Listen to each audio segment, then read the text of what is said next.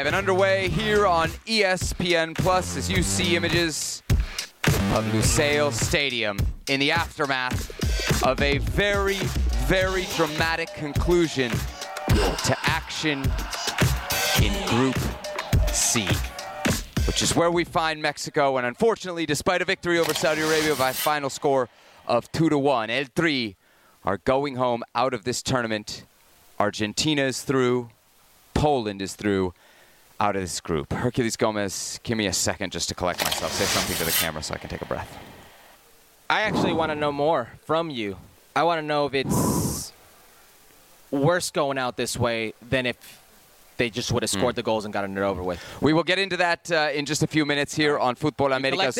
We are going to cover every angle of this Mexico game and the entire now, because we can say it is over, Mexican performance at this World Cup, including the future of this team, which we know now will be without Tata Martino. We will also have some injury updates for you on the U.S. men's national team, who are through to the round of 16 against Netherlands. We got the latest on both Christian Pulisic's health and Josh Sargent's health. But let's start with Mexico, who fall two to one in this game. They are eliminated from the World Cup. Herculez, your first reactions? Where was this all tournament? Yes. Where was this? It's that easy, Tata Martino. Give them a fighting chance. That's what you have to do. Literally. A good 11, a dynamic 11, hmm. 11 that's not bored in retirement, with the purpose of attacking. And look what can happen some goals.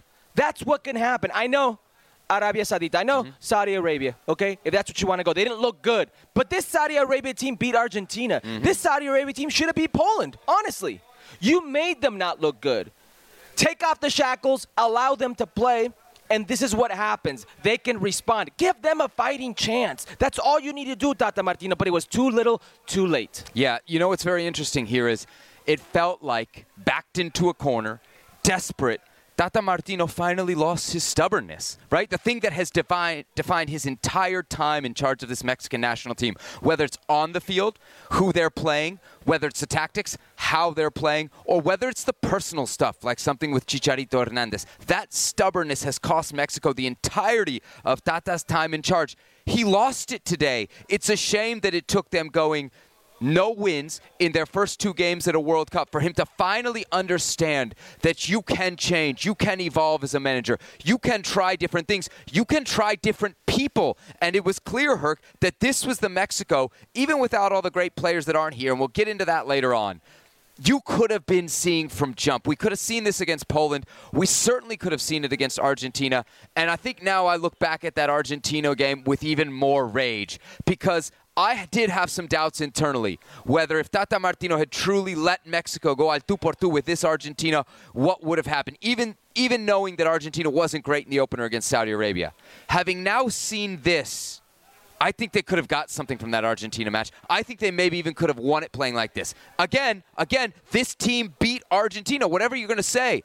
The, the gap between what we saw today from Mexico and what we saw not just in this World Cup, but in the entire buildup is an ocean. And to me, that's unforgivable. Again, we fall back to the manager. It is unforgivable that it, as you said, too little, too late. Now we find out what this team is capable of. Listen, Poland could say the same thing. Argentina could say the same thing. Saudi Arabia could say the same Hmm. thing. That's how this group played out. You should lament that you didn't have a better showing versus Argentina. I will concede in that. But you lost it versus Poland. Mm-hmm. Yeah. That was the must win game. Poland, not Argentina. Poland was the one you should have won, and you wouldn't be in this situation. You don't win against Poland. You're toothless. You don't attack. You have no punch. You put yourself in a situation where, like you said, you're backed into a corner, and now you're forced to. You're forced to attack. And when you score that first goal, and we knew there would be chances, we knew that Mexico would have chances the way they play. Transition game. If it was open, it was about taking advantage of those chances, and they did. I found out more about Saudi Arabia today than I did about Mexico because I knew Mexico could do this. I honestly knew they could do this. Yesterday, when you did a starting 11 and we spoke about the midfield, Yep. I told you I want Orbelin Pineda there. And you convinced me on air, which never happens. And what did he do today? He was brilliant. Brilliant. Put a dynamic midfield. With the way you play in that back line, the way those uh, outside backs get involved, Gallardo was one of the best players today on the field. On the field, Jesus Gallardo, and I'm not a Jesus Gallardo believer. No. I didn't think he had a good cycle. I didn't think he deserved to be a star in this World Almost felt like he was there by default at some points. and he shut me up. Yeah. What a tournament. What a game versus Saudi Arabia. And then from there, a dynamic trio. Henry Martin gets his goal. What a year for Henry Martin to think that he was on the verge of being loaned out to Chivas on the outs of Club America to that amazing year falling short of the golden boot. And then being the lone goal Look at those numbers, position. 26 shots, 11 of them on goal, and expected goals of 2.17. I mean, that is such a stark contrast to what we saw. Again, No, can, can I can I point definitely out? against Argentina, but even against out? Poland. Go ahead. the duel percentage. That's in the midfield. That's It felt like they were playing with 12 guys tonight. Edson was sitting on the yellow, and he was still Mm-hmm. very good. I mean, you had athleticism Luis in that midfield. You had three guys who could cover ground. Orbelin Pineda was on another level. This is almost what you wish, how you wish they would have started. And I go back to Tata Martino. This starts and ends with the head coach. Yeah. People who think coaching is so minimal, no, it's not. Okay, they send the message. They put the personnel out there. Your weapon of choice, the coach chooses that. Mm-hmm. So when you go into battle, the coach chooses how you fight. This is simple. Help them out. Give them a fighting chance. And these players are technical enough, fast enough, dynamic enough, vertical enough, dangerous enough to cause a lot of havoc. I don't care who you're playing with. And I go back. Would they have won versus Argentina? I don't know. But hmm. if they play with this lineup, this 11, this way, with mm-hmm. this message going forward, play two por two, it leaves you with a better taste in your mouth than what you saw. You know, obviously, even if we go back to the last World Cup where Mexico wins their first two games, that doesn't always guarantee you passage, right? Mexico lost against Sweden in the third game in 2018 and eventually ends up watching the scoreboard and getting a lucky break that then puts them through. But when you don't get the three points from a first game that is accessible against Poland, right? That's really the game. We've said it for six since the draw, six months since the draw, that if you get a win in that game, you put yourself in a driver's seat, in a position of power. They don't. They follow that up with a pathetic defeat against Argentina. And so we knew coming into this game, and I'll, I'll even tell you, in, in what's left of me as a fan, I didn't really feel nerves coming into this because I didn't have hope. You're, we literally we were watching the Mexico game, and at times, Herc, I was more focused on the Argentina game, right? Hoping they could help you out more. You needed a goal either way. You needed a Mexico or an Argentina goal, and you were hoping that, that Argentina would do it. And against Argentina, we talked about Mexico being reduced to a defensive shell. The first two results here reduced Mexico and effectively all El Tri fans to scoreboard watchers. And, and that's an indictment on the team and the coach and the performance in the first two games because today, today on an island was good enough, was more than good enough. If you say, hey, you got to get a win in your last game to get through, most times that should do the job for you, except you didn't do anywhere near enough in those first two games. Yeah, people are failed. People fail to realize in this situation that you said scoreboard watchers, and I'm glad you did. We had the majority of ESPN Deportes out here: mm-hmm. Hugo Sanchez, Roberto Gomez Junco, Paco Gabriel de Anda, some real legends of the game, mm-hmm. David Feitelson. And not only are they watching the Mexico game, they're watching Argentina. So Yeah. every goal that Argentina scores helps Mexico out, but they're hoping, they're praying. They're banking on a yellow card Yes. to Poland Yeah. because fair play comes in here. To be fair, to be fair, at the end of the game, Mexico was creating a lot of chances. Antuna scores a goal but that's offside. hoping, Chucky scores a goal yourself. that's ruled You're still offside. hoping Argentina helps you out more. Of course, And you always take a little help, but So- Mexico was so very it- close to a listen- third. I want to point that out. Listen They- how close everything is. Yeah. Okay. Mexico is close to a third that they don't get, and they still can go through with an Argentine third goal. Yeah.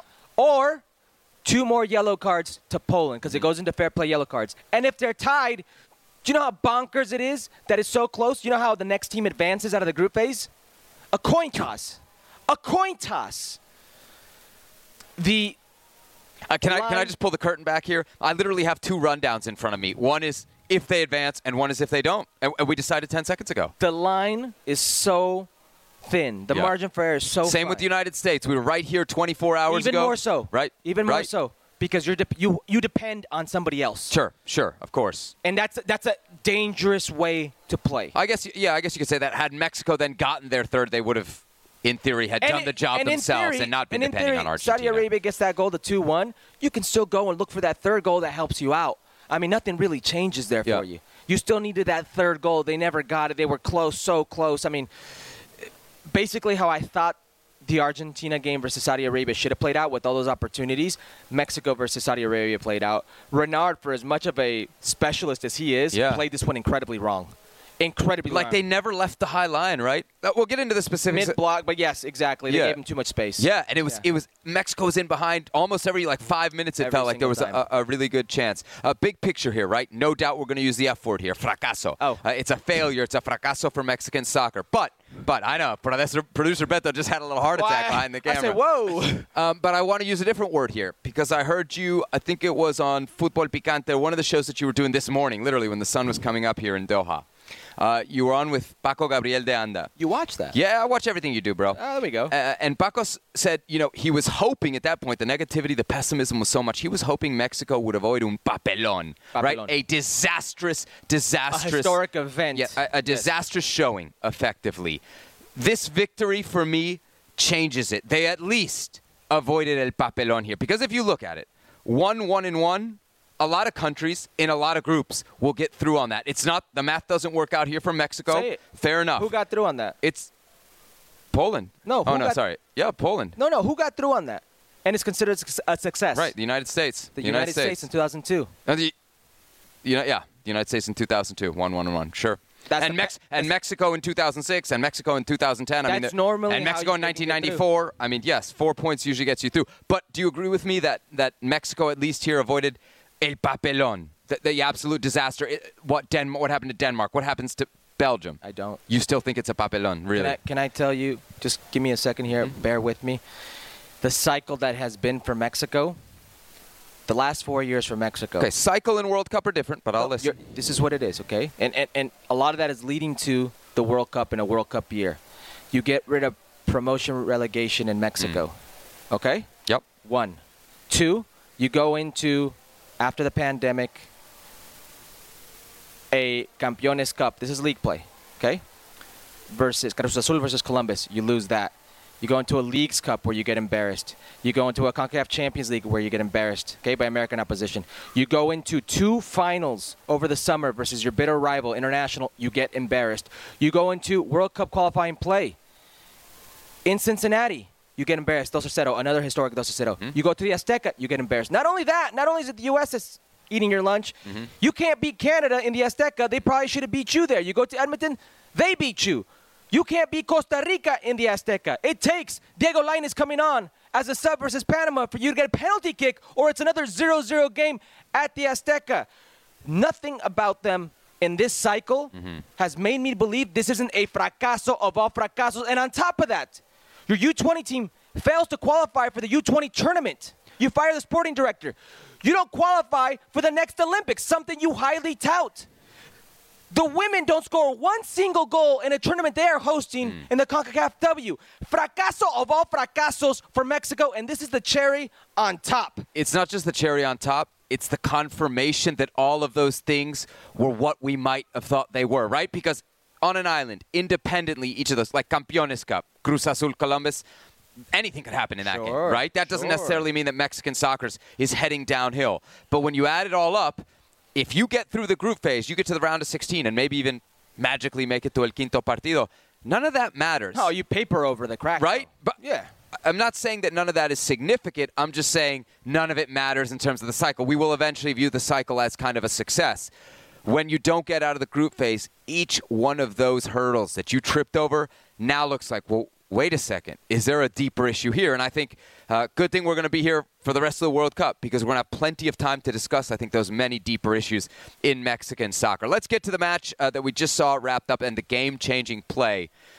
I think for me, it has to be the goal, the first goal for Mexico. There's there's a bunch of game-changing or tournament-changing moments that both happened in Mexico against Saudi Arabia and also as Argentina and Poland, and that match is unfolding. But for me, having not seen Mexico score yet in this tournament, and frankly, Herc, not be dangerous at all, and then suffer through those first 45 minutes where Mexico looks likely to score but can't finish. So it's like all the complaints I've had were like, well, they're not even scoring, they're not even creating chances. Suddenly they start creating chances and not finishing. All right, back to the old Mexico.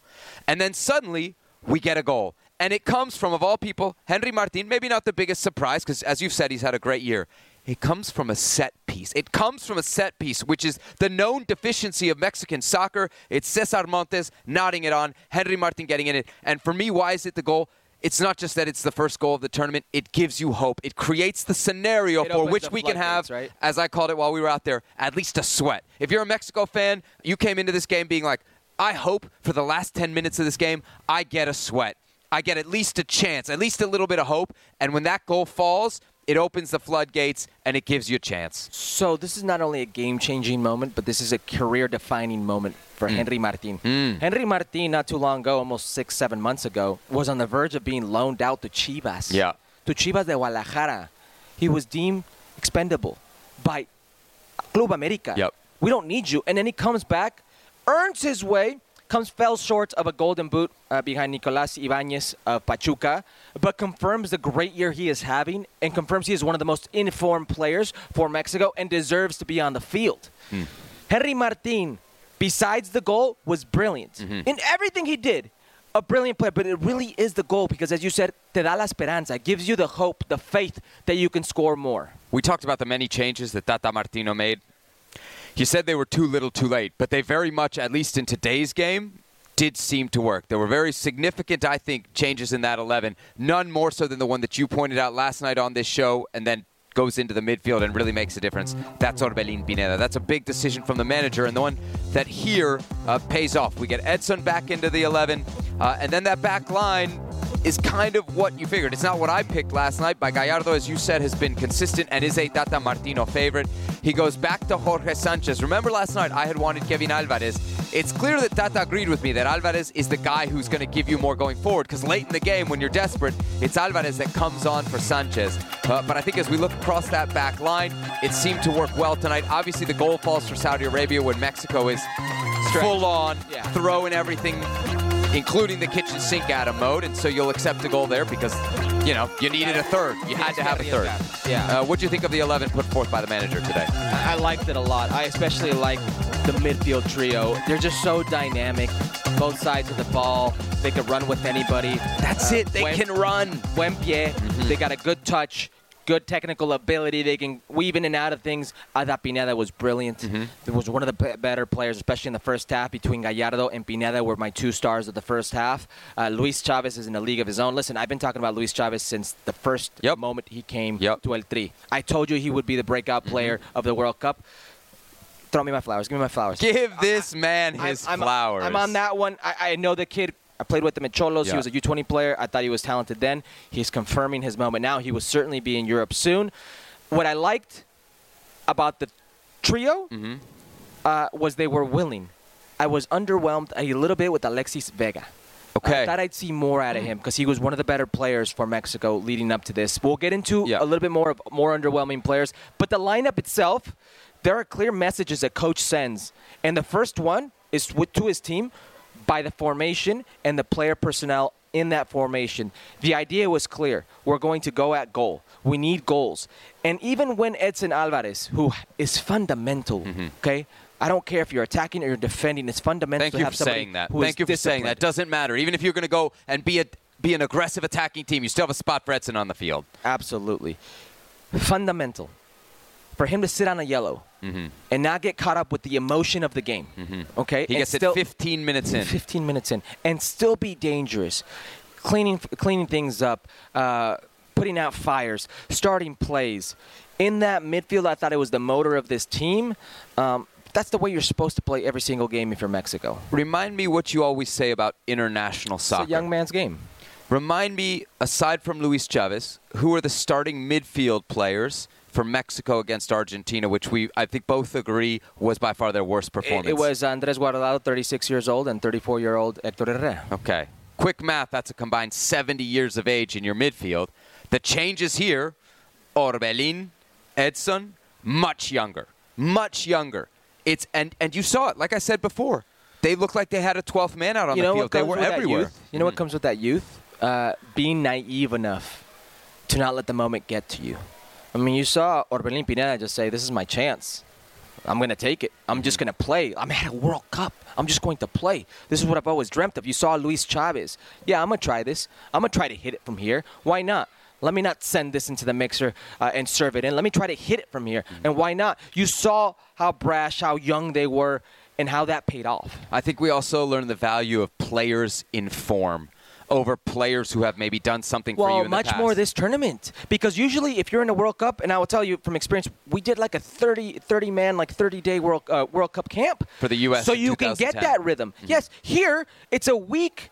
It's one week and you're in the World Cup, so you need the informed players. Raúl Jiménez does you no good. Mm. You spoke about the subs and you gave Tata Martino credit for that. I don't want to give him credit for that. I thought he hurt the team today. You put Raúl Jiménez in and Charlie and Charlie.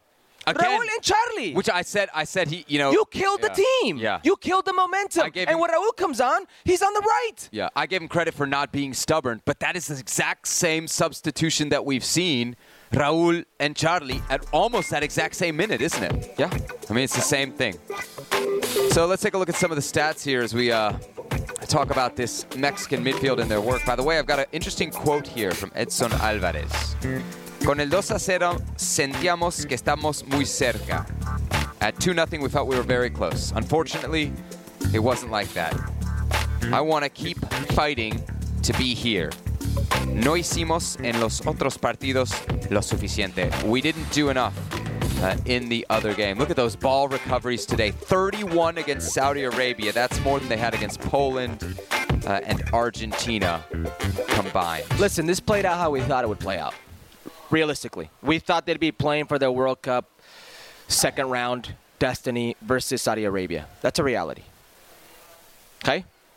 It's you Yeah. need this result to get through. Yeah, you had you would have had to at least get three here and do more, and they didn't do enough in the other games because three's never going to get you through. Right. It's going to have to be three and maybe two. this was the deciding game always. You Right. could have gotten a win versus Poland, a loss versus Argentina, which I think everybody projected. This was the one you needed always. I, I'm almost sure it's going to come from the midfield. Who's your man of the match today?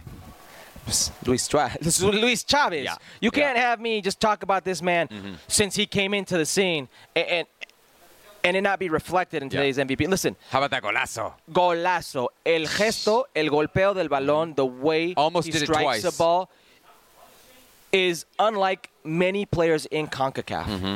Uh, from all types of distance. He puts some English on that. He's got some culture to it. He manipulates the ball in so many different ways. He can hit it at pace. He can make it go, to, go over the wall. Free kicks. Now, let me tell, talk to you about his just in general play. How calm he is when he's on the ball. Yeah. I mean, he's a player that can go at you with speed, that defends. He's a two way player. But when he has the ball at his feet, he's trying to scan the field. He's trying to find better options. He's trying to slow the game down. He's trying to move the game at a higher pace. He really is the real deal. Hey, Listen, I almost wish he would have come onto the scene way before. Right. I believe he's 25 years old right now. He's I- 26. He's 26 Yeah. years old. He's at a good level to go to Europe, but you, you have to have these players going to Europe at 20, 21, 22 latest. He's such a good player, and that shelf life gets reduced because Right. of that age. But people are starting to open their eyes to whom Luis Chavez is. Yeah, Luis Chavez with a, a great World Cup and capitalizes it today against Saudi Arabia with, for me, one of the goals of the tournament so far. Maybe that's because I wear a green jacket sometimes, but uh, it was certainly a beauty. All right, let's go big picture here, and I mean really big picture. It's been a long time since Mexico's been in a World Cup and not gotten out of the group phase. You weren't born yet. I wasn't born yet. It was the 1970s. Okay, is this Mexico's worst World Cup ever? Well, in my lifetime, yes. Your Yeah. lifetime, yes. But no, 1978 was very bad. Okay. They scored one goal. They lost every single game. They lost like 3 1 to Tunisia, I believe. Um, and, and- that was a different World Cup setup. It was Yes. groups. Uh, that was the 1978 where our colleague uh, Mario Kempes, Mario Kempes, yeah. Um, ended up being. But I mean, we're Cup talking winner. in terms of soccer history. We're talking about ancient history. The ball wasn't brown, but it may as well have been. In the modern era, so what do we- this is by far the So worst rephrase World your Cup. question. Is this the worst World Cup of the modern era for Mexico? Hands down. Yeah. And Tata Martino is the worst coach of the modern era Mm. for Mexico, hands down. I'd actually say he's probably the worst coach. Coach, excuse me. Uh, rephrase that. I would say Tata Martino is the worst coach in Mexican history because no other coach has had so much at his disposal Mm. and done so little. You think this is the most talented generation of Mexican players? then? No, no, Well, you're saying no other coach has had so much at his disposal. and done so little. Look, did, it, did another coach lose two finals in a summer To the U.S. No. to the U.S.? Did another coach was another coach not able to beat Yeah. the United States, No. Canada, and Costa Rica in the Azteca? The black marks on his record are many. Tata Martino and this Mexican national team are not the kings of CONCACAF. Hmm. They are the kings of Central America and the Caribbean. That's really what it is for Tata Martino. That is his legacy with the Mexican national team. You talk about not being kings of CONCACAF, but there are niveles here, right? We're talking about Mexico's worst World Cup of the modern era, and they went one, one, and one, and go out on goal difference, Yeah. right? Two- And they made it to the World Cup. So when you talk about everybody else in CONCACAF and you talk about worst World Cups in the modern era, you got teams like the U.S. finishing last in '98. Okay. You got teams like the U.S. not the question? qualifying in What's 2018. I'm, what the point I'm making is that Mexico operates on another level than everybody else in CONCACAF. This is the worst World Cup Okay. in the modern era, by far for Mexico. No, no discussion Why there. do they operate on a different level? Because the expectations are Oh, higher. there we go. Why Because are the expectations higher? Because they're they're a better footballing nation. They're a footballing nation. That's that's the reality. There, how many footballing nations are there really in CONCACAF? Three now. And Mexico by far is the largest footballing nation. Three now. I mean, there's there are other footballing nations, but they're not footballing powers. We're not going to call Honduras, Costa Rica right now. We're not going to call those uh, footballing powers. All right. Uh, you mentioned Tata Martino as the worst manager ever for Mexico. Probably another point to your argument. He's also the, the guy that paid the most to to not get him out of the group phase, right? Sixth sixth highest paid Yeah. coach in this World Cup. Um, what was his biggest mistake at this World Cup for you? And it can even go back to roster selection if you want to go back that far. I mean, it, it, it all comes down to how stubborn he is. right. But what specifically? Well, was it the me, tactics let, against get, Argentina? let me get to it. So, so when I talk about him being stubborn, it's when the World Cup qualifying is going on and your team is struggling. Certain players are struggling. His inability to select from the small pool that may be Liga MX for him, and I know he hated watching Liga MX. and I could bring up names like Rocha, I could bring up names like Vigon, I could bring up names like uh, who else would you like me to bring up? Uh, Don Luis Chavez. Luis, well, whoever the case may be.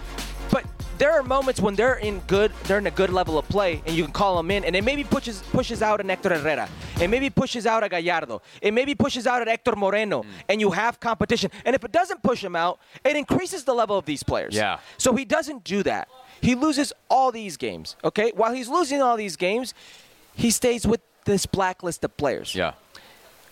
Chicharito Hernandez, blacklisted. He doesn't want anything to do with him. We can't score goals. Carlos Salcedo, blacklisted because he had an argument with an assistant coach in the Gold Cup final versus the USAC team. Uh, Layun, when he was in a good level, was part of that blacklist. Tecatito Corona at one time was part of that blacklist because Tata Martino got in a fight with Sergio Conceição, the head coach of Porto. You can go back to all these different players that he just axed out. I don't want anything to do with these players, no more. And then the roster selection. Are you trying to tell me in a game like Argentina and this Saudi Arabia game, a player like Diego Lainez Yeah. wouldn't be valuable That's to where you? I'm at with it. A player like Santiago Jimenez wouldn't be valuable to you? Mm-hmm. Raul Jimenez Can we go, can we move. Can we go back to the specific thing you said? The subs at 77. Raúl, Charlie, give me Santi Jimenez and Lainez, and that's different. or Chicharito, the all-time leading goal scorer in the history of the Mexican national team when you need a goal. Yeah. Who else would you rather have? It all falls on Tata Martino. Everything, all of this. And Tata Martino now is in this mode. I, I can't wait to see what comes out of Tata Martino's mouth because he he is going to go full blown, just open up the closet, hear the skeletons. Yeah. I'm going to tell you where all the dead bodies are at. The roster decisions are bad. I think we also have to point out that when we talk about his biggest mistakes, the game against Argentina, I think will live in Mexican soccer folklore and not in a good way for a very long time. In large part because Tata Martino is from Argentina, right? And, and that's people are never going to forget that. But the way that he betrayed Mexican soccer's DNA and put the team out to defend, and bottom line, we look at what happened today, right? You go out on goal difference. You go out on goal difference when you literally sacrificed what Mexico is to try and minimize goal difference. So your game plan was to limit the damage against Argentina, and you still, you still lost by multiple goals, which ends up being the difference that cost you here. How many, right? How many times have they played a line of five? Three or four. And in, in competitive games, I can only think of one. Costa Rica semifinal in CONCACAF Nations League. That's the only one. Yeah. How many times have they played that line of five with two forwards that aren't true forwards? Uh, never. Never. Never. How many times have they Against played Argentina. that lineup? Never. How many times have those 11 played together? Probably never. Yeah. And at the biggest of moments, this is where you want to experiment. Yeah, yeah. So, uh, plenty of choices then to pick from when it comes to Tata Martino's biggest mistakes uh, at this World Cup. All right, it's not all the manager, right? Some of it does come down on the players. For you, Herculez Gomez, who is the biggest underachiever of this Mexican group at this World Cup here in Qatar? Well, it's Raul Jimenez, but it doesn't just go Raul Jimenez this World Cup. It goes with everything that Man, entails I'm, Raul I'm sorry. That that might actually be Tata Martino's biggest mistake. I know you're about to dump on Raul, but the no, insistence no, no. on I'm, staying I'm, with I'm him. Going, I'm going with Tata Martino here as well because it's a combo. It's a, it's a, Yes. it's a package deal. Uh, Raul Jimenez has not been the same player Yeah. since that very unfortunate incident with David Luiz in the Premier League. I would argue that Raul Jimenez's 18 year, oh sorry, 18 months that he was very successful in the Premier League was more of an abnormality than what's going on right now. He's never been. we'll never know. We'll never know because of the injury. I think that's But harsh. but here we are, and in World Cup qualifying, he was your leading goal scorer with three goals, all penalty kicks. Yeah. He's not scored a goal from open play since 2020. And he's not done the thing that he's For supposedly also very good at, which is bring others in and make the attack look great. And this World Cup, he looked a shadow of himself Hmm. physically. I thought if Tata Martino, I had assumed if Tata Martino was going to bring him here and play him, it's because he was physically Yeah. fit. So then it becomes on the player. If you proved you're physically fit, it becomes on the player. Herc, I don't think he ever proved he was physically fit. We were hearing reports one week, two weeks out that he could hardly walk. That's on the manager. The manager puts a player in an you, it's a- impossible it's a combo spot. deal. Yeah. I, when you say underachiever, I guess it's for me the definition is more who did I expect something big from? I never expected anything from Raul. Even when he was starting in qualifying, within six months of that injury, it was it was heartbreaking. It was really heartbreaking because he was headed to becoming a very special player on the world level. Uh, but it was clear that he was not going to return to being that player. For me, the biggest disappointment of this tournament, the biggest underachiever, is the player who, for me, is playing right now for the best club of any Mexican player, and that's Chucky Lozano. Chucky Oh, Lozano has a harsh. big role, has a big role with Napoli, who I don't think many a people. big role? You don't think he has a big role, Herc? No. Wh- okay, why doesn't he have a big role? Is he a consistent starter for yes, Napoli? No, in big games, not. yes he is. Come on. yes he is. No, go look at the go look at the last two months. Okay. Okay. Producer Go Beto, get get me a stat. Get him in the Ancelotti, slack. He wasn't with Gattuso. Go ahead. That's fine. Go ahead. I expect big things from Chucky oh, Lozano. Did you hear that, Chucky? I expect very big things from Chucky Lozano. Go ahead. You don't expect big things from Chucky Lozano. You think he's a trash player who doesn't play for Napoli. Make the case. Go ahead. That's Why didn't you? said. Who did you expect more from? That's what I Who did you expect more from? one of Mexico's Who did you expect more from? Tonight? Yeah, if you were sitting in, the, World stands Cup. and he was going to shoot In the ball said 40 the years. World Cup. He was terrible tonight. tonight. He was overcooking crosses. Oh, oh, remind me. When did he score? when did he score? How many goals did Mexico score? When did he assist? How many score? How many goals did he score? The Mexico. I'm score? asking you. Seb, you're asking about the. He's World supposed Cup. to be the most goal dangerous player. Zero goals, zero assists. And you know what? He even got himself into dangerous opportunities. He did so against Poland. He did so again tonight. And the final pass You was could have always picked lacking. anybody, and you chose Chucky I, Lozano. I picked the guy with the highest Oh, expectations my- who has nothing on the score sheet. All right, give me somebody. Give me somebody else then, aside from Raúl Jimenez, who could barely walk before the tournament. Uh, if you're, are you going to want to go tonight, or do you want to go overall in the Tournament, tournament. Uh, probably Hector Moreno. You can go Guardado. You Ah, you expect. You were saying can those go- guys shouldn't play. You're saying it's a But young man's game. play. But they did play, Seb. When is it going to be also the players' fault? Because they did play. Huh, So it's the player's fault, but not Chucky Lozano's fault. No, no, no. But Chucky Lozano wasn't as bad as all those other guys you said the most. What did he do? Remind me of a play. But you said the Remind most. me of a play. Don't single out Chucky Lozano because you're angry at Chucky Lozano because he didn't give you the same sensation that you did that he did four years ago. Chucky Lozano got every opportunity to make a difference Oh, in this he was World one of the Cup. most dangerous players from Mexico. Listen, I know what you're saying. Fine. We sat here for the But last two episodes and said that Mexico created But no danger. How can you talk about Chucky Lozano being the most dangerous player? Please. There's a difference between no danger. Alexis no Vega was more dangerous. dangerous than him against Poland. Not tonight. Against we're talking about the whole World Cup. All right. Alexis and- Vega, Luis Chavez was more dangerous Why does tonight that argument work when only when you say it? because I'm the host. Así son las cosas. Ah. Um, all right. Chucky Lozano, you could have gone with anybody and you with Chucky No, Lozano. no, no. Chucky said, Lozano. Okay, Chucky Lozano has 10 starts this season for Napoli, but Herculez says he's a, he's a bit role player That's exactly what I uh, said. for the team that leads Serie A by I think eight You points hate Chucky right now. and Lozano. is- I'm is just rolling, rolling through the Champions League. Unbelievable. All right. Uh, so anyway, uh, you badmouth him when it comes to his club play. I badmouth him when it comes to his uh, international Did play. not badmouth let's him. find let's find some uh, something positive here. Maybe just a little bit. Algo rescatable de este torneo. Something that, that we can rescue and, and take home with us and maybe feel good about. Uh, who from the Mexican side improved their stock the most? And in this tournament, I'm thinking maybe with the potential for a, a move on to Europe. Luis Chavez. Yeah? Yeah, I can't. I can't. I mean, Let me ask you about Luis Chavez then, because you've already, you know, thrown your flowers both at him and at yourself for, for telling us how great he was. He's 26 years old. What kind of money? You know this very well because you're in Liga MX. You, you played in that in that world in that economy. Uh, what kind of money would he be on, and how might that play a factor into where he could go in Europe? Because here's here's what I'm thinking: Luis Chavez, great World Cup, could definitely play in a lot of places in Europe. I'm wondering, could he get a deal somewhere where he's going to be paid as well as he is in Mexico? Because that's a big chunk of the issue with Mexican players not being exported uh, and not going abroad is because they make great money at home. They're comfortable. They don't need to go. He's clearly a starter in the national team now for whoever the next coach Yeah. is is going to see it. Let's- Do you think that the window is closed at 26, given that I mean he's playing for a club Pachuca that's not maybe a huge, huge spender?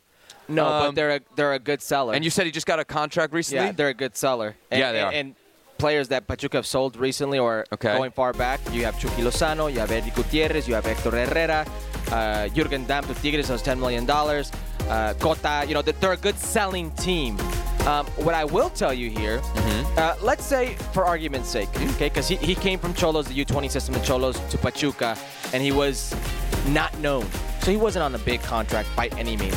Let's say they put him on a little less than a million net, okay? Let's say they do that right now. They're only doing that because they want to increase that transfer fee, that sell price. But to that point, is a European club going to come in and drop? So what's it going to take to get him out of Pachuca? I guess is really the question I'm asking you. Five million, ten million, knowing, fifteen knowing? Pachuca, it'd have to be a little over 10 million. Okay, see that to me is, I mean, in the in the modern day, that really is nothing. If we're being Well, honest. po- I mean, we're in this pandemic football transfer. I, I mean, I- it's something.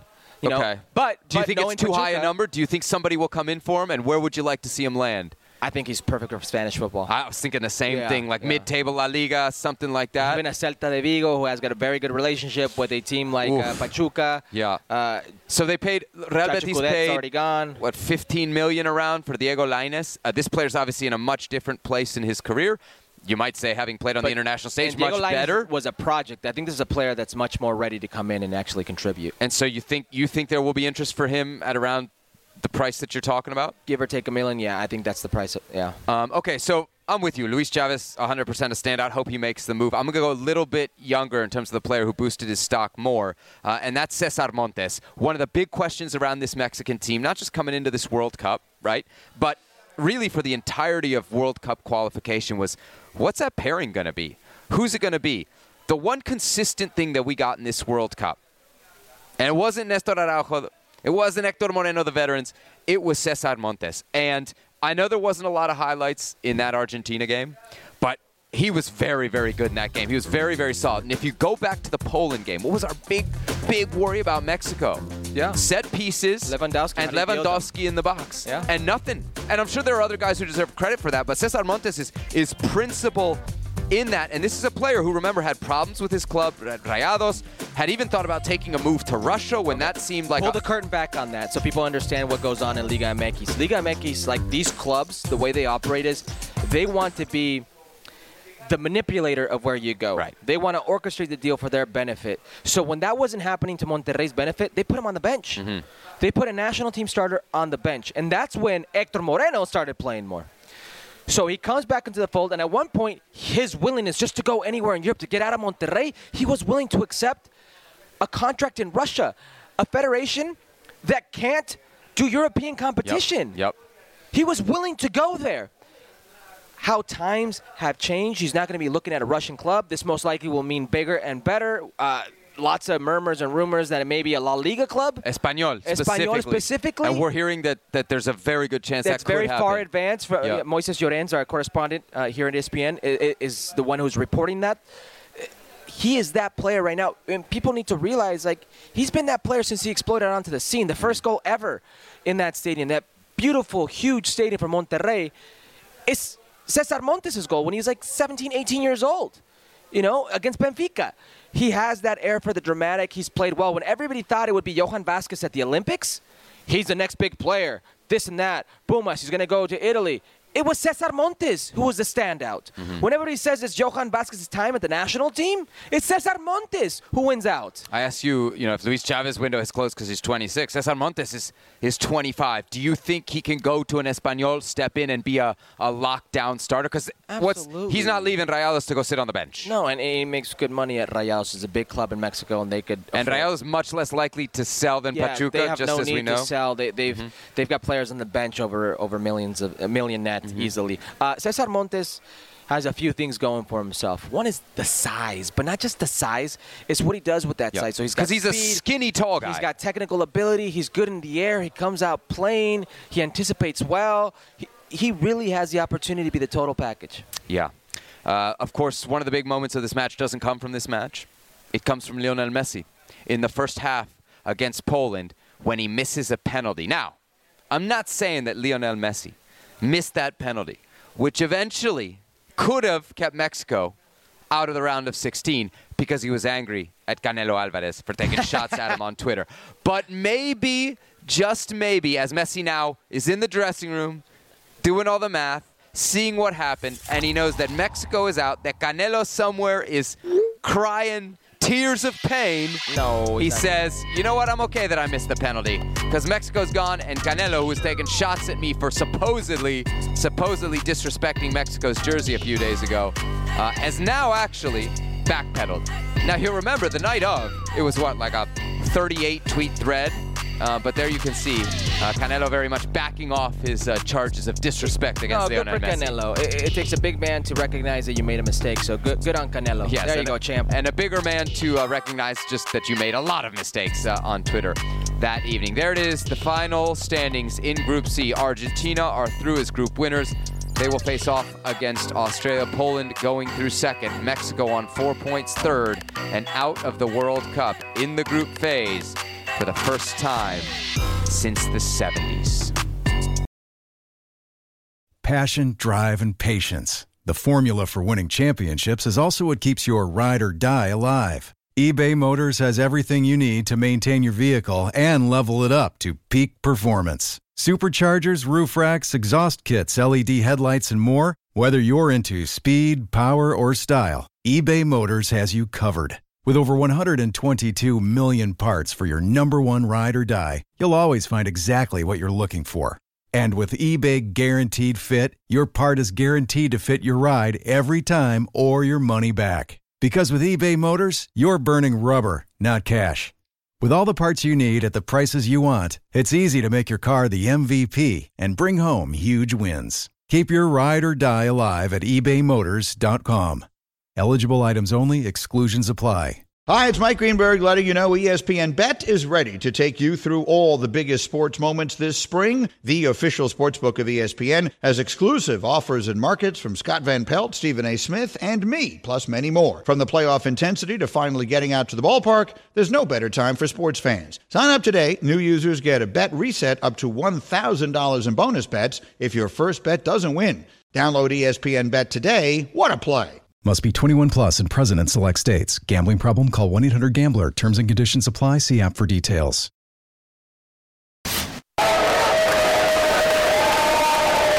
From Barkley to Biden, everybody celebrating the U.S. 1 0 victory over Iran on Wednesday. Absolute scenes back at the U.S. hotel upon the team's victorious return. Those scenes include one very happy Christian Pulisic who actually beat the team back to the hotel from the hospital after his scary collision just before the half on the goal scoring and game winning play for the U.S. Now, amidst those celebrations, much has been made of, let's say, the body language of Gio Reyna, who we know was a DNP in the first game, a DNP in the third game, did come off the bench in the 83rd minute against England in the second game of this World Cup for the U.S. men's national team. Herc, is Gio's body language, given everything that this kid has dealt with in the last week, something, nothing, or everything? It's unfortunately everything. Really? We're not look we're not let me I mean play devil's advocate as always. We're not overanalyzing this. We're not looking too much at like a few clips of video. So there are players, mm-hmm. almost every player, that can't hide their emotions. They're incapable of doing it. And then there are younger players like Gio Reyna who are still figuring themselves out. Some older players are a little better at trying to do it, mm-hmm. but we're all human. You're stuck somewhere in between being excited for your team yeah but you're angry and you're pissed off. Is it not You're just not playing. Is it not just that he isn't playing, but what's happened around him not playing? And it's unfortunate Yeah. what's happened around him that's put him, I think, in this weird headspace. Yeah. And that's the worst place to be as an athlete. And at your at a World Cup, your first World Cup. at the biggest moment of your sporting life to date, you're in this headspace. Whether it's your fault or somebody else's fault, whether you think is just or unjust, here you are. You should be excited. Your team just pulled up a his, pulled off a historic achievement with this very young team, and they're celebrating, they're singing, they're dancing, they're taking videos, and you have your headphones on. Yeah. You want nothing to do with that moment. You want to just melt away. I know the feeling. I know the feeling. It's unfortunate that the onus has been put on Gio, Mm-hmm. which I think has put Greg Berhalter in a very uncomfortable position. One he created with the you know incongruences, the inconsistencies after Slightly, the first. but then it was conference. created in a different way Yes. and then magnified in a different Yes. way, And we have to point out by Eric Wynalda, former U.S. men's national team player, because we talked about it which on this show. Which put the. Mm-hmm. onus on Greg Berhalter. And Greg Berhalter is being forced to answer questions Yep. Mm-hmm. about that in the Iran presser instead of everything else. So in the back of his mind, he must be thinking, "What does Gio think?" Mm. And Gio must be thinking, "What does Greg think?" Mm-hmm. So now Gio's in this weird headspace because I still think there's an opportunity for Gio in these knockout rounds to be a hero. Mm-hmm. There's too much talent in that player to let it go to waste over some silly, stupid, rumor mill, chismoso stuff. yeah. That's a reality. Uh, and just to clear that up, Eric Wynalda has since effectively recanted almost everything that he said. It makes it. I told you here on this show, Eric Wynalda loves attention, and Eric Wynalda exaggerates. Let me talk to you about Gio Reyna. Gio Reyna right now Mm-hmm. should have been part of that game. Gio Reyna shouldn't have watched the team suffer for almost 18 minutes Right. There was a role for him last night. in a defensive shell, suffering, nail biting, praying, hoping that there's not a play, a penalty kick, there's not a play on goal, so you can advance out of this group in a very controllable game, a game that you had. Gio Reyna could be that man to come on anywhere in the field, midfield, up top, out wide, get the ball, keep the ball for you, do something for you. That wasn't what happened. Hmm. What had happened was Gio Reyna frustrated watching this all unfold, now doubting himself in this headspace. And this to me is confirmation. And can't nobody tell me otherwise. I've been there. Yeah. I've seen players who are there. Everybody who sees Gio Reyna, this body language, it should speak volumes to you. And it's unfortunate because it was created. So when you It was created. It was generated. It was fabricated by somebody else. Yeah, when you say everything, it makes me think that it's going to impact Gio Reyna moving forward, which is why I wouldn't put it at everything. I would put it at something. Well, that Uh, remains to be seen. Right, you're right, 100%. But here's what I will point out. So, on yesterday's show, I referenced a report from Gibran Arraque, who covers the Mexican national team. The big news from his report was that Tata Martino ain't coming back. But in that report, he said that the team was in their last training session, head down and fractured. Now, I spoke to ESPN's Mauricio Ymay this morning, and he said, I didn't see the team fractured. I saw two very specific players off to the side. Those two players, Edson Alvarez, Jorge Sanchez, who did not play against Argentina and were very upset about it. They get the chance to play today, and how did they play? Well, They played well. So I think if you're telling me there was a role last night for Gio, and we don't know Christian Pulisic's status quite yet for Saturday, there could be even a bigger role for Gio against Netherlands. I would not be sh- shocked if he plays and plays well, because you That's always talk I- about that chip. banking you on. talk about that chip. He's and I'm got it. banking on that chip. Let me ask you a question. Was it something, nothing, or everything for those players?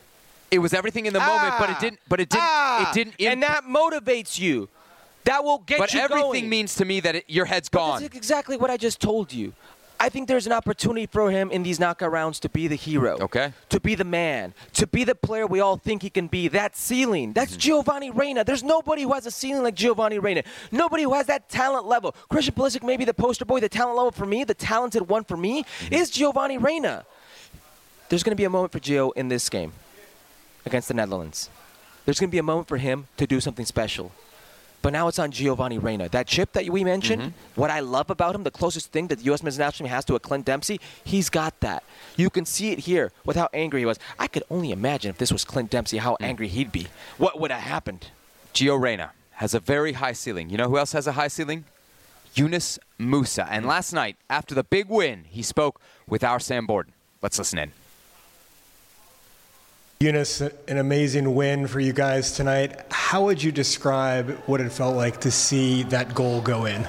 Yeah, um, seeing that goal go, that first goal go in, it was like, okay, um, you know, we've done we've done one of the hardest things, you know, to beat them, um, the, the defense and score, and put put ourselves in a position to go through. So the rest that we had to do was uh, make sure we either scored again or uh, maintain a clean sheet. So yeah, um, it was a great feeling to see that goal go in, man. This was the goal, right? You guys talked about getting out of the group stage. What's the goal now? Yeah, so initially, obviously, as I said, we looked at it as uh, as two kind of tournaments. Um, the first was the group stage. Um, yeah, we've done a great job there. Three very tough matches we got through now, and then now uh, we're looking at the second part, which is the knockout stage. Um, taking game by game. So yeah, uh, you can't really look ahead. You have to live in the moment. Uh, we've got the Netherlands now, and uh, we have to prepare for that as mu- the best we can uh, because it's going to be a tough game. How would you describe what Christian Pulisic brings to this team? Yeah, no, he's done it again. He's done it again. Um, he brings a lot to the team. Uh, great guy off the field, very good, nice guy. And then on the field, uh, everyone everyone sees his brilliance. Um, he's there at the right time, at the right space. so I mean, um, no, very very happy that uh, he's my teammate. Very happy. Um, always get to learn from him, and he's a great great guy. What do you think you guys will need to do to have success against the Netherlands? Yeah, I feel like um, we have to keep growing every game. So, uh, which we have been doing, and now we have to grow for the next game. You know, um, every game we learn new things in this competition. Uh, no one's, not, none of us, apart from you know some people have, have played this competition. So now every game we learn, and uh, that's that's the key thing. Like every day get better, every game get better. Yeah. Last thing, obviously, uh, as birthdays go, this was uh, a pretty interesting one. How would you describe what it was like to have your birthday be one of the biggest matches of your life? Yeah, yeah. yeah. I mean, um, it's such a round number, 20. Um, my teen years are gone, and um, to to be able to take part in this match uh, on my birthday and get get through. I mean, you can't really describe that. You can't even top that, man. So, no, I'm very happy. Um, not many people get to do this, so I'm very grateful. Thanks very much.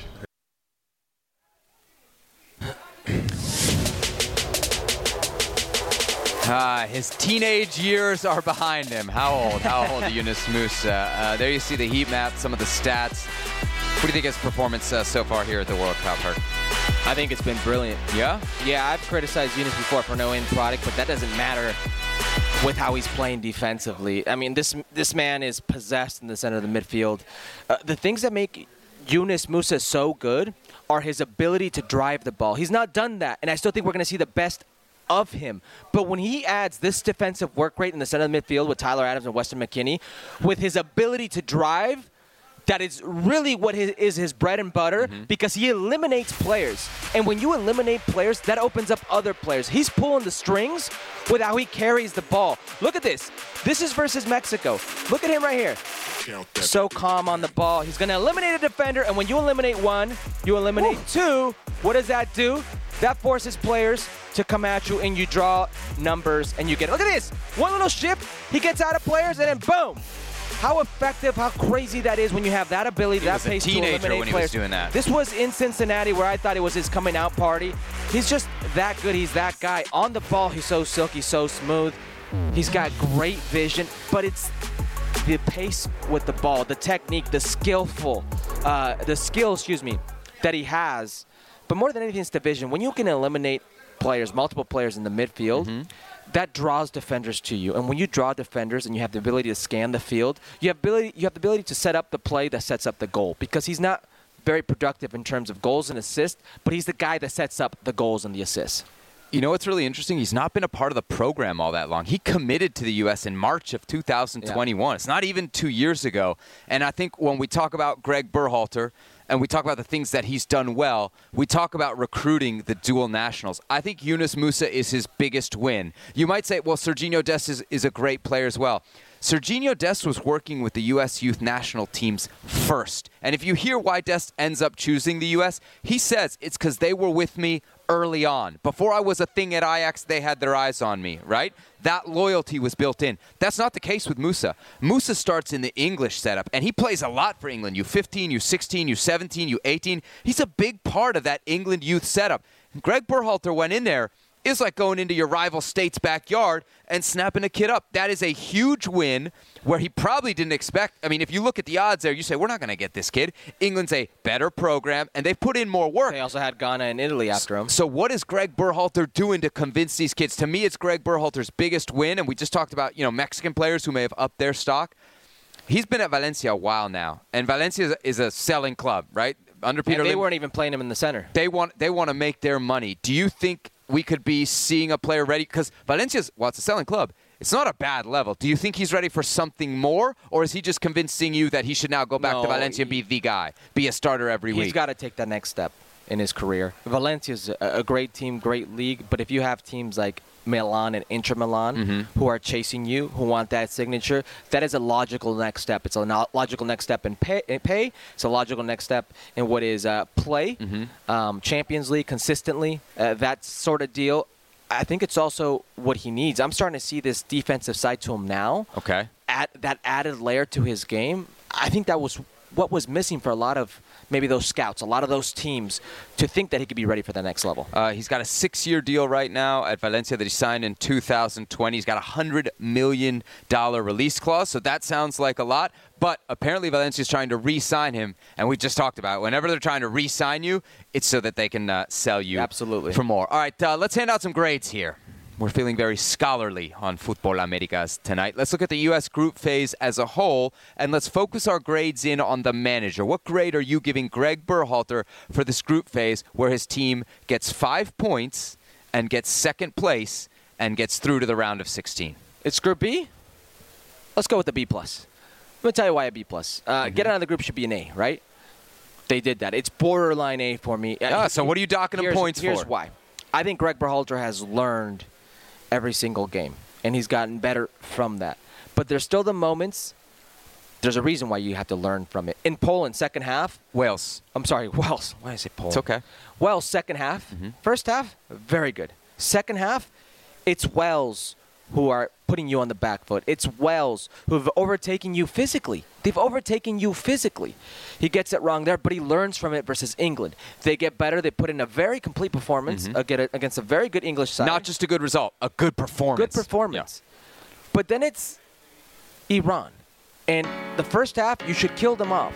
You don't. But you don't Wait a help second. your team. Is that on him or the players? You don't help your team in the second half, should kill them off is the players, not the coach. Go ahead, Sever. No, sorry. Go ahead, Sever. Go ahead.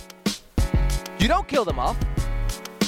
So now, instead of playing the same way and trying to get the second goal, you come into a shell. You make a sub with 10 minutes left of going to a line of five. You throw Walker Zimmerman.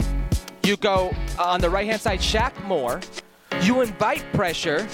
It turns into 20 minutes of you trying to weather the storm. You put in Haji Wright there. Haji Wright, who the part of the grade is probably the personnel and who you choose here. But you almost cost your team because Iran is one goal away from tying this, and they are through the next round. The subs for me in all the games have somewhat not been the optimal subs, somewhat not been what I would have liked. He got out of it unscathed. But that doesn't mean they were right. That doesn't mean it was correct. You got out of the group. I think it's a victory in itself. It's not a complete A because I'm not convinced hmm. with the game management in the second half, which was a bread, uh, something that was a bread, bread his excuse me, his bread and butter uh, in World Cup qualifying. All right, to that point, the, the criticisms of him in World Cup qualifying were starting lineups. I think we're safe to say he nailed those throughout the group phase. To your point about Wales, I'll take that, that the second half didn't go well and that it's a tactical adjustment from the other coach that kind of gives uh-huh. his team, Wales, Rob Page, the the advantage. However, something I've, I've learned from Rumi, as you know, with, with Nedum Onuoha, he says every game has an ebb and flow, and there's there's a point where both teams will be on the front foot. That's just football. Okay. So I'm not as worried in the context of six halves about one half where the other team was on the front foot. What about foot. a critical moment, which, which is essentially a knockout game? You're saying the Iran game. Yes. Your criticism is that he dropped them into a shell too early. At right? all. At all. Did it work? I mean, they held on to the shutout. They held on to the clean sheet. They won. They advanced. He put on guys to hold on to a lead. Did they hold on to that lead? You're you're docking That's him. the tactic now. That's a tactic for you. I'm It sorry. worked. Teams don't It try to hold on to leads? It worked. It worked. But Seb, you don't need to hold on to a lead. You you're, criticize. you're, you're you criticizing criticize- the results. It's results. Hold it's on. a results-driven business. Tata Martino for betraying their DNA. And what happened? You he set out for a criticize. 0-0, and the result was not a 0-0. It was a 2 Seb, nothing multiple Seb, goal It defeat. could have been a one-one. Coulda, shoulda, woulda. Coulda, shoulda, woulda. It wasn't. It but wasn't. that's what coaching is about. You have to learn How from many it. big turn, big saves did Matt Turner have to make while they were getting shelled, as you say? How many? Remind me. So that worked out for you. I'm, s- it did, yes. It worked out. So, so Cameron Carter-Vickers's putting his hand over the opponent, and they're not being a PK, and it being reviewed is okay for you. yeah, because four Them officials going to a looked at it, didn't have a problem with and it. just absorbing pressure. Yes, you have is to good do it. for you. That was good for you. The, the Haji. Wright sub was good for you. The leaving Gio Reyna out was good for you. I'm just trying to get this right. the things That I'm- was good for you. I'm Yes giving or him no? an A minus. Yes or no? No, no. Was- That was good for you. I'm going to tell Yes you why I gave him an A minus. Say yes or no. Was it good for you? What? You said you mentioned 13 things. The line of five, Haji Wright on, Christian, excuse me, uh, and uh, Giovanni Reyna not on. That That's was good, for me because it worked. Because it worked. Just- In the that's all end, I it need to worked. know. I'm giving him an A minus. Okay. Obviously, there's Don't lots. give him an A plus. No, I'll tell you why You I'm giving him an you A minus. pray, and it worked. Give him an A plus. I'll tell you why I'm giving him an A minus. You don't need to tell me. Gio Reyna. The Gio Reyna handling of that. The, because we can blame Eric Ronaldo all we want. You've blamed Eric Ronaldo. But if you, well, I think he deserves blame. He is Okay. largely culpable for this. okay, You don't you disagree? I think it's very unnecessary. Yes. Okay. But it all starts with Greg Berhalter and the inconsistencies there in the press conference. So for that, I, I have to give him I have to dock him some points. Okay. But I gotta look at this.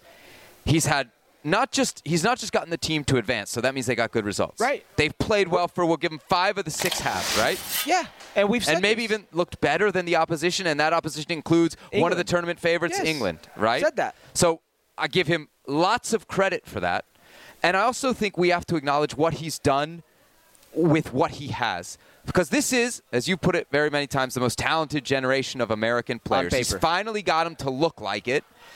But there are some deficiencies in this group, right? There are some deficiencies in this group. There's not a true number nine. Okay. Okay? And so he's he's navigated this group phase. There were huge questions about the back line. Okay. He found the right four, and then when he needed to make one change, he made a very So- brave decision in CCV. Okay. Okay? Keep going. And that worked out. Keep going. So he's made big decisions with the young team, the second youngest here. And I have to give him tons of credit, Herc. As big a mistake as the Gio thing is, I think he gets equal points for the handling of the Iran situation. The build up to it, the press conference, and most importantly, Okay. what he acknowledged, which he told the guys, and he told us he was going to tell the guys look back at 98. There's an emotional charge to this game, and if you don't match it, we will lose. And he got the guys, as I said last night, to match it without going over the line. The U.S. played great to start that game, and they sent a message to Iran that says, whatever emotional edge you think you have today, you don't. And I think a lot of that credit goes to the coach. Okay. That's why he gets the only thing I can really truly pick out is Gio. Is Okay. the handling of the Gio. The only negative for you is Gio. Let me just ask you one thing. Mm-hmm. You're trying to tell me you didn't see anything wrong with the golden generation. The worst game they've looked was what? Wales second half. Wales, yes. A Game- below, a like, below average program and coach. They're, they qualified for the World Cup out of UEFA. Let me finish. Made one tactical change and made you look the worst of them all, Again. including England, and, and, and that's not a negative for you. There are ebbs and flows no, no, I'm just in asking. games. I'm just There are ebbs and flows. Yeah, I mean, Go back to your source and ask him if that's something you should dock points for. what? That for, for 45 minutes out of 270 One tactical change made you look a change bang threw your average. team off? You're being very nitpicky. You got, you, you got This is what we get paid for. a B plus That's not. for, for I'm giving this undefeated, undefeated advancing out of the group.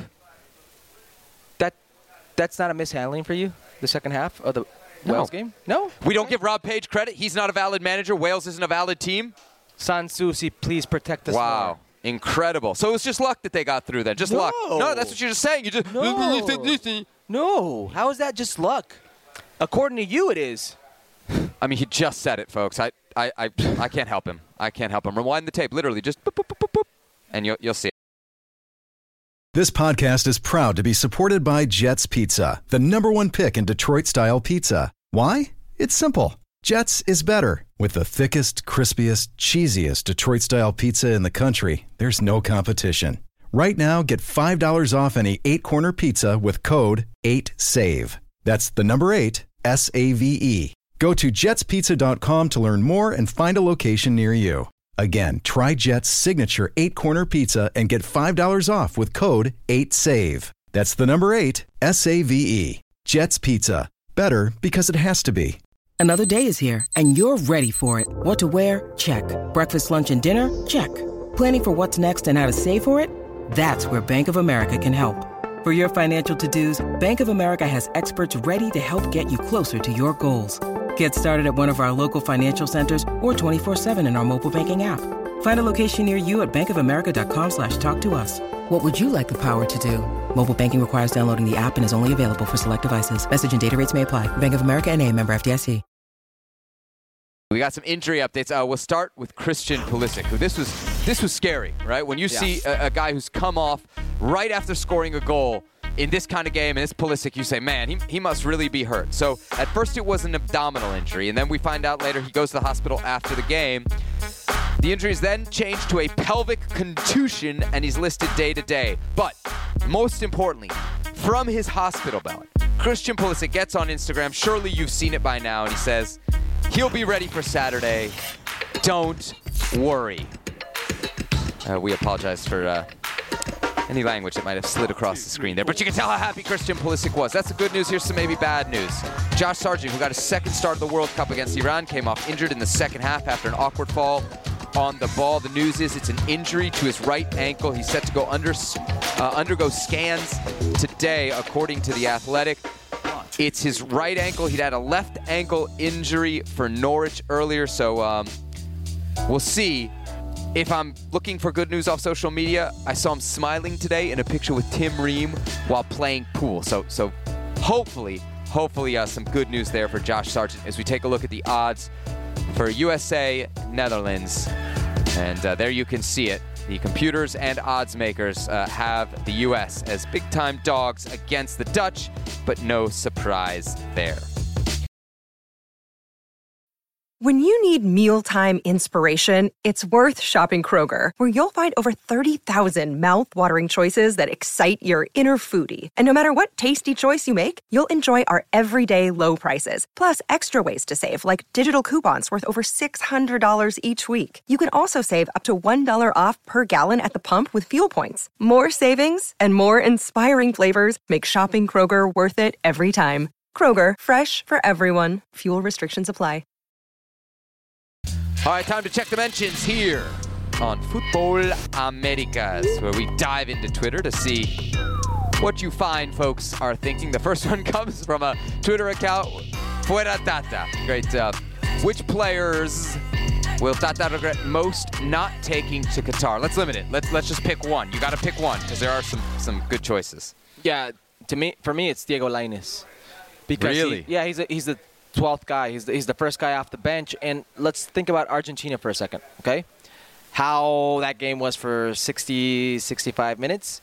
Um, you couldn't get the ball. When you had the ball, you couldn't really get anything going. You were banking on Alexis Vega and Chucky Lozano with speed. You needed a player to get on the ball. You needed a player to take a little bit of steam out of the game, sting out of the game. Maybe absorb a foul or two. That's one.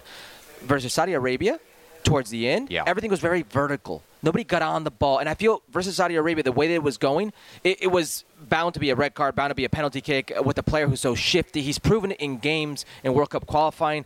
Comes in, uh, Stadio Azteca versus Panama, very shifty, draws a penalty kick, which Raul Jimenez converts. But he is that player when you need somebody on the ball.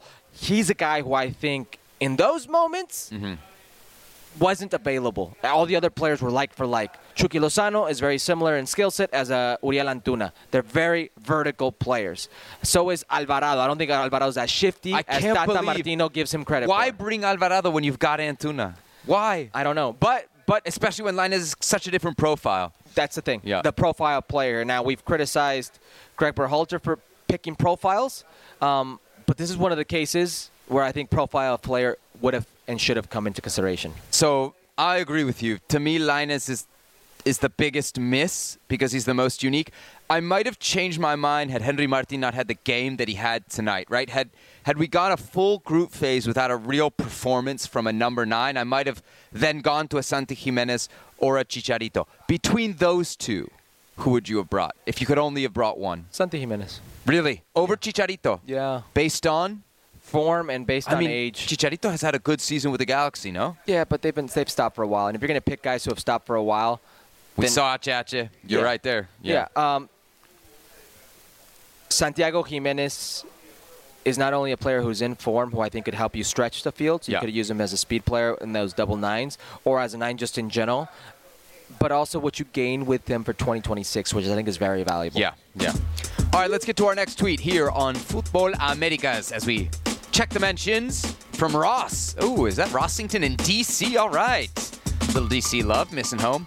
Uh, compare Szczesny's performance with Tim Howard's in 2014 against Belgium. He's on 10 in the 60th 10 minute. So that's 10 saves in the 60th minute. What did Howard have? 15 or 16? 16, I believe. Uh, in 2014. Of course, the biggest of those saves was Szczesny against Messi, his second penalty save of this group phase. I think in that regard, Szczesny might get the edge because it's actually like over two games. Yeah, um, absolutely. You have to factor in the performance Yeah. over two games and stopping. Although it's group phase versus knockout round, so maybe there's a little more weight on what Howard did. and it's Belgium's golden generation versus versus group phase. Fair, but that goal goes in. Either one of those goals goes in. Either one of those penalty kicks go in versus Saudi Arabia or versus Argentina, and I think Poland's not in the situation where they're into the next round. He literally saves them and gets them to the next round.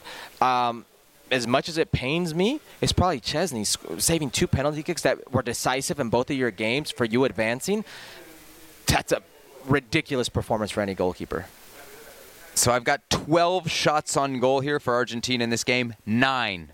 Nine saves uh, for Szczesny, according to ESPN.com. Let's get to the last tweet here on Check the Mentions as we get set to wrap up another edition of Futbol Americas right here on ESPN Plus. And the third and final tweet comes from none other than El Betao, sneaking one in under the radar. Can Costa Rica pull off the miracle that Mexico could not? Of Oh, he- course, he even- Costa Rica. He even added a little snide comment right yes, there. uh, Costa Rica will uh, wrap up their group phase action against Germany. What do you think? yeah, Yeah? Are you Yeah. saying that because you believe in Costa Rica or No. you don't believe in Germany? a little bit of both, but Okay. also because I think Spain's proven to be the best team Okay. in that group. Think they hammer Japan? No, but they can beat Japan. Um, even with a secondary lineup and an alternate lineup, I, I still feel they can get a result over Japan. The goal difference doesn't worry you? That's probably not going to. Well, hold on. All, all Costa Rica needs to do is is essentially tie. Essentially, we get into some math there, but the win's the only only result that guarantees them Okay. passage. They don't need to win. So, To guarantee passage, yes. but they don't need to win. So they can they can do what Costa Rica loves to do, which is hold for Defend. 0-0 and maybe nick one at the end, which is exactly what they did against zero. Japan. And, and this is exactly how they qualified for for the World Cup. They were one of the best teams in CONCACAF in the second half of qualifying wow. defensively. Look at those odds. Costa Rica plus 2600. That's those are worse To win, odds to win. Right, but those are worse odds than Saudi Arabia had against Argentina, Herc. And we Okay. remember those were historic. Now, And and it'll be a very difficult task, but nothing of this German side has convinced me that it's that the job is- Invincible, is- that they're yes, invincible. That it's, it's- that it's a guarantee that they're invincible, that they will uh, do it regardless of how much they should do it. If you're telling me, if you're asking me if Costa Rica has a chance, yeah, they Yeah. got a chance. yeah. The group lends itself. Yep. Spain wins and they get a draw. There's There two. you go. So uh, we shall see what happens with uh, Costa Rica as the World Cup rolls on here in Qatar. But that'll do it for us. So another four years For Herculez Gomez, for Tata and Greg. for producer Betao, and for our incredible production team, both here and back in Los Angeles and in Bristol. I love you all. I'm going to go cry myself to sleep. We'll see you tomorrow on Futbol Americas, right here on ESPN Plus. Buenas noches desde Doha.